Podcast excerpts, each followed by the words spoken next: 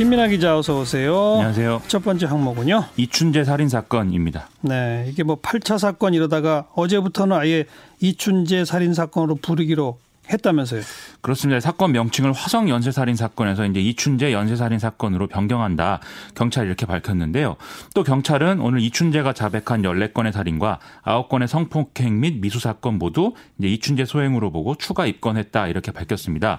그리고 사건 명칭을 바뀌, 바꾼 것은 이 화성시 의회가 지난달 28일에 화성 연쇄살인 사건이라는 명칭이 이 지역 전체에 부정적인 인식을 갖게 하기 때문에 변경해야 한다는 결의문을 채택했다든지 이런 걸 이제 고려한 결과인데요. 예. 또 경찰은 여기에다가 신상공개위원회를 열어서 이춘재의 이름과 나이 등을 공개하기로도 결정을 했습니다. 이미 신상 다 알고 있는 거 아니에요? 그렇죠. 그런데 이제 언론을 통해서 보도된 바는 있는데 경찰이 공식적으로 밝힌 바는 없다는 거거든요. 아. 따라서 이번에 신상 공개를 공식적으로 결정을 했는데 다만 이춘재가 현재 수원구치소에 수감이 돼 있기 때문에 얼굴을 공개한다든지 이런 것은 현실적으로 어렵다라고도 설명하고 음. 있습니다. 20년 전에 이춘재 사건 그 담당했던 검사와 형사 입건됐다는 소식이 있던데요. 그렇죠. 특히 8차 사건이 당시에 모방 범죄로 이제 결론이 나는 바람에 엉뚱한 사람이 20년을 복역한 일에 대해서 여러 가지로 문제 제기가 있었는데요. 예. 어, 경찰은 당시 수사에 참여한 경찰관 51명 중에 사망한 11명과 소재가 확인되지 않는 3명을 제외한 총 37명을 이와 관련해서 수사를 진행을 했습니다. 이 결과 당시 형사계장 모 씨 등 6명을 직권남용 체포 감금 그리고 허위공문서 작성 및 행사, 어, 직권남용 권리행사 방해, 독직폭행, 가혹행위 등의 혐의로 이제 입건을 한다고 밝힌 것인데요. 또 수사과장이었던 모 씨와 담당 검사 모 씨도 이제 직권남용 체포 감금 등의 혐의로 입건을 한다고 밝혔습니다. 예. 그러니까 범인 아닌 사람을 범인으로 몰아서 체포 감금하고 직권 남용했다 이거 아닙니까? 그렇습니다. 음. 또 논란이 됐던 그 무슨 뭐 방사성 동위원소 감정 데이터 이건 뭐예요? 이게 이제 과연 정확한 거냐 아닌 거냐 이런 걸- 이걸 두고 논란이 일어난 게 당시에 뭐 체모에 포함된 중금속 성분을 분석한 이 감정 데이터 때문에 예, 이 윤모 씨가 억울하게 범인으로 지목됐다 이 문제 때문이죠. 예. 근데 경찰은 오늘 당시에 국과수의 분석 데이터가 매우 적었고 단순히 두 시료의 원소별 수치 비교만으로 동일성을 판단하는 등의 그 당시에 이제 판단에 오류가 있었다라고 얘기를 했는데요. 또 최종 통보받은 2차 분석 결과가 있었음에도 이를 배제하고 1차 분석 결과를 적용해서 감정한 정황도 있다라고 공개를 했습니다. 음. 당시 국가수 감정인이었던 모 씨는 지병으로 대화가 어려울 정도이고 뭐 잘 모른다는 진술을 하고 있다고 하는데요. 근데 경찰은 이에 대해서 이제 오류라고 주장하고 있는데 그 검찰이 여기에 대해서 조작이다라고 지금 반론을 하고 있어서 어떤 검경 갈등의 소재가 되고 있는 그런 상황입니다.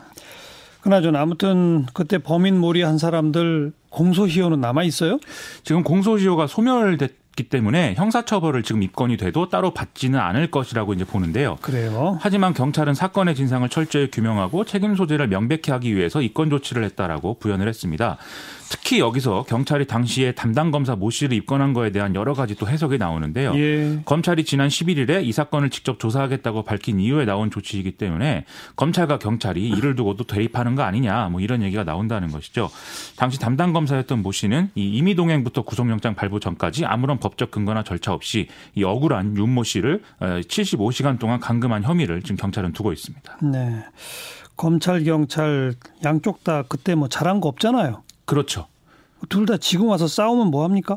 그 최근 국면하고 맞물려서 이제 이렇게 되고 있는 건데 이 진실을 밝히고 다시 이제 이런 일이 벌어지지 않도록 하는데 검경 모두가 힘을 쓰는 게 더 생산적일 것 같습니다. 두 번째 시사위키 항목은 정무적 책임입니다. 무슨 말이죠?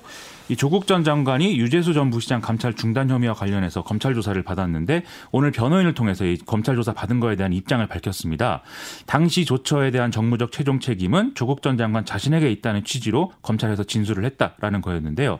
다만 조국 전 장관에게 직권남용 등의 법적인 책임을 제기하는 것은 잘못된 프레임이다라고 했습니다. 네. 이번에는 묵비권 행사하지 않았네요. 그러니까.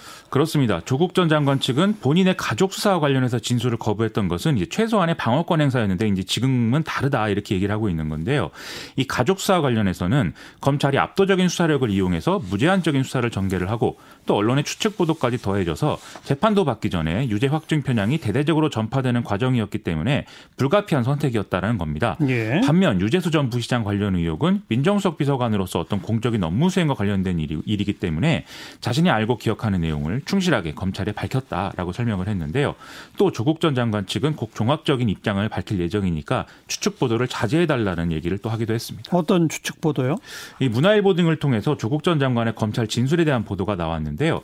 조국 전 장관이 백원우, 박형철 전 비서관과 3인 회의를 통해서 감찰 중단 결론을 내린 게 아니라 두 사람에게 각각 상의했다 이렇게 이제 진술했다라는 내용입니다.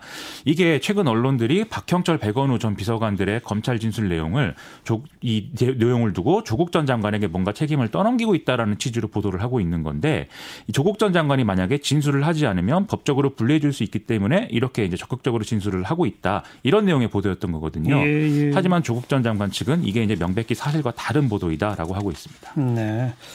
시사회기 세 번째 항목은요. 무노조 경영의 실체입니다. 오늘 그 삼성 관계자들이 유죄 판결 받고 법정 구속까지 됐죠. 그렇습니다. 이 자회사의 노조와의 공작에 개입한 혐의로 기소된 이상훈 삼성전자 이사회 의장이 1심에서 징역 1년 6개월 실형받고 법정 구속됐는데요. 또 강경훈 부사장 역시 같은 혐의로 징역 1년 6개월에 이제 구속이 됐습니다. 이들을 포함해서 검찰이 기소한 삼성전자와 삼성전자 서비스의 전현직 임직원 32명 중에 26명이 유죄 판결을 받았는데요. 삼성전자의 노사 전략을 주도한 노무사와 노사 협상에 개입한 전직 정보경찰 2명도 실형을 선고받았습니다. 네. 어떤 와해 공작이었죠? 2013년에 삼성전자의 자회사인 삼성전자 서비스의 노조가 설립이 됐는데 그러자 이제 삼성전자 임직원들이 테스크포스라든지 상황실 등을 설치를 했고 일명 그린화 작업으로 불리는 노조 와해 전략을 구체화했고 실행을 했다라는 내용입니다.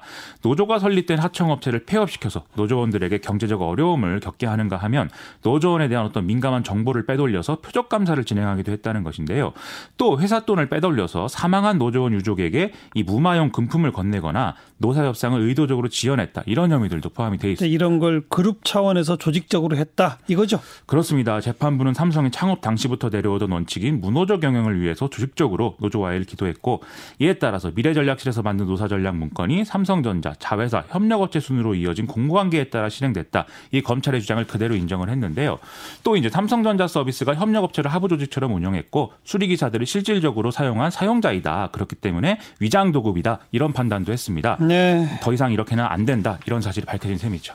이제 더 이상 문호조 경영이란 말 자체가 없어져야죠. 그렇습니다. 네. 음. 수고하셨어요. 고맙습니다. 김민아 기자였어요.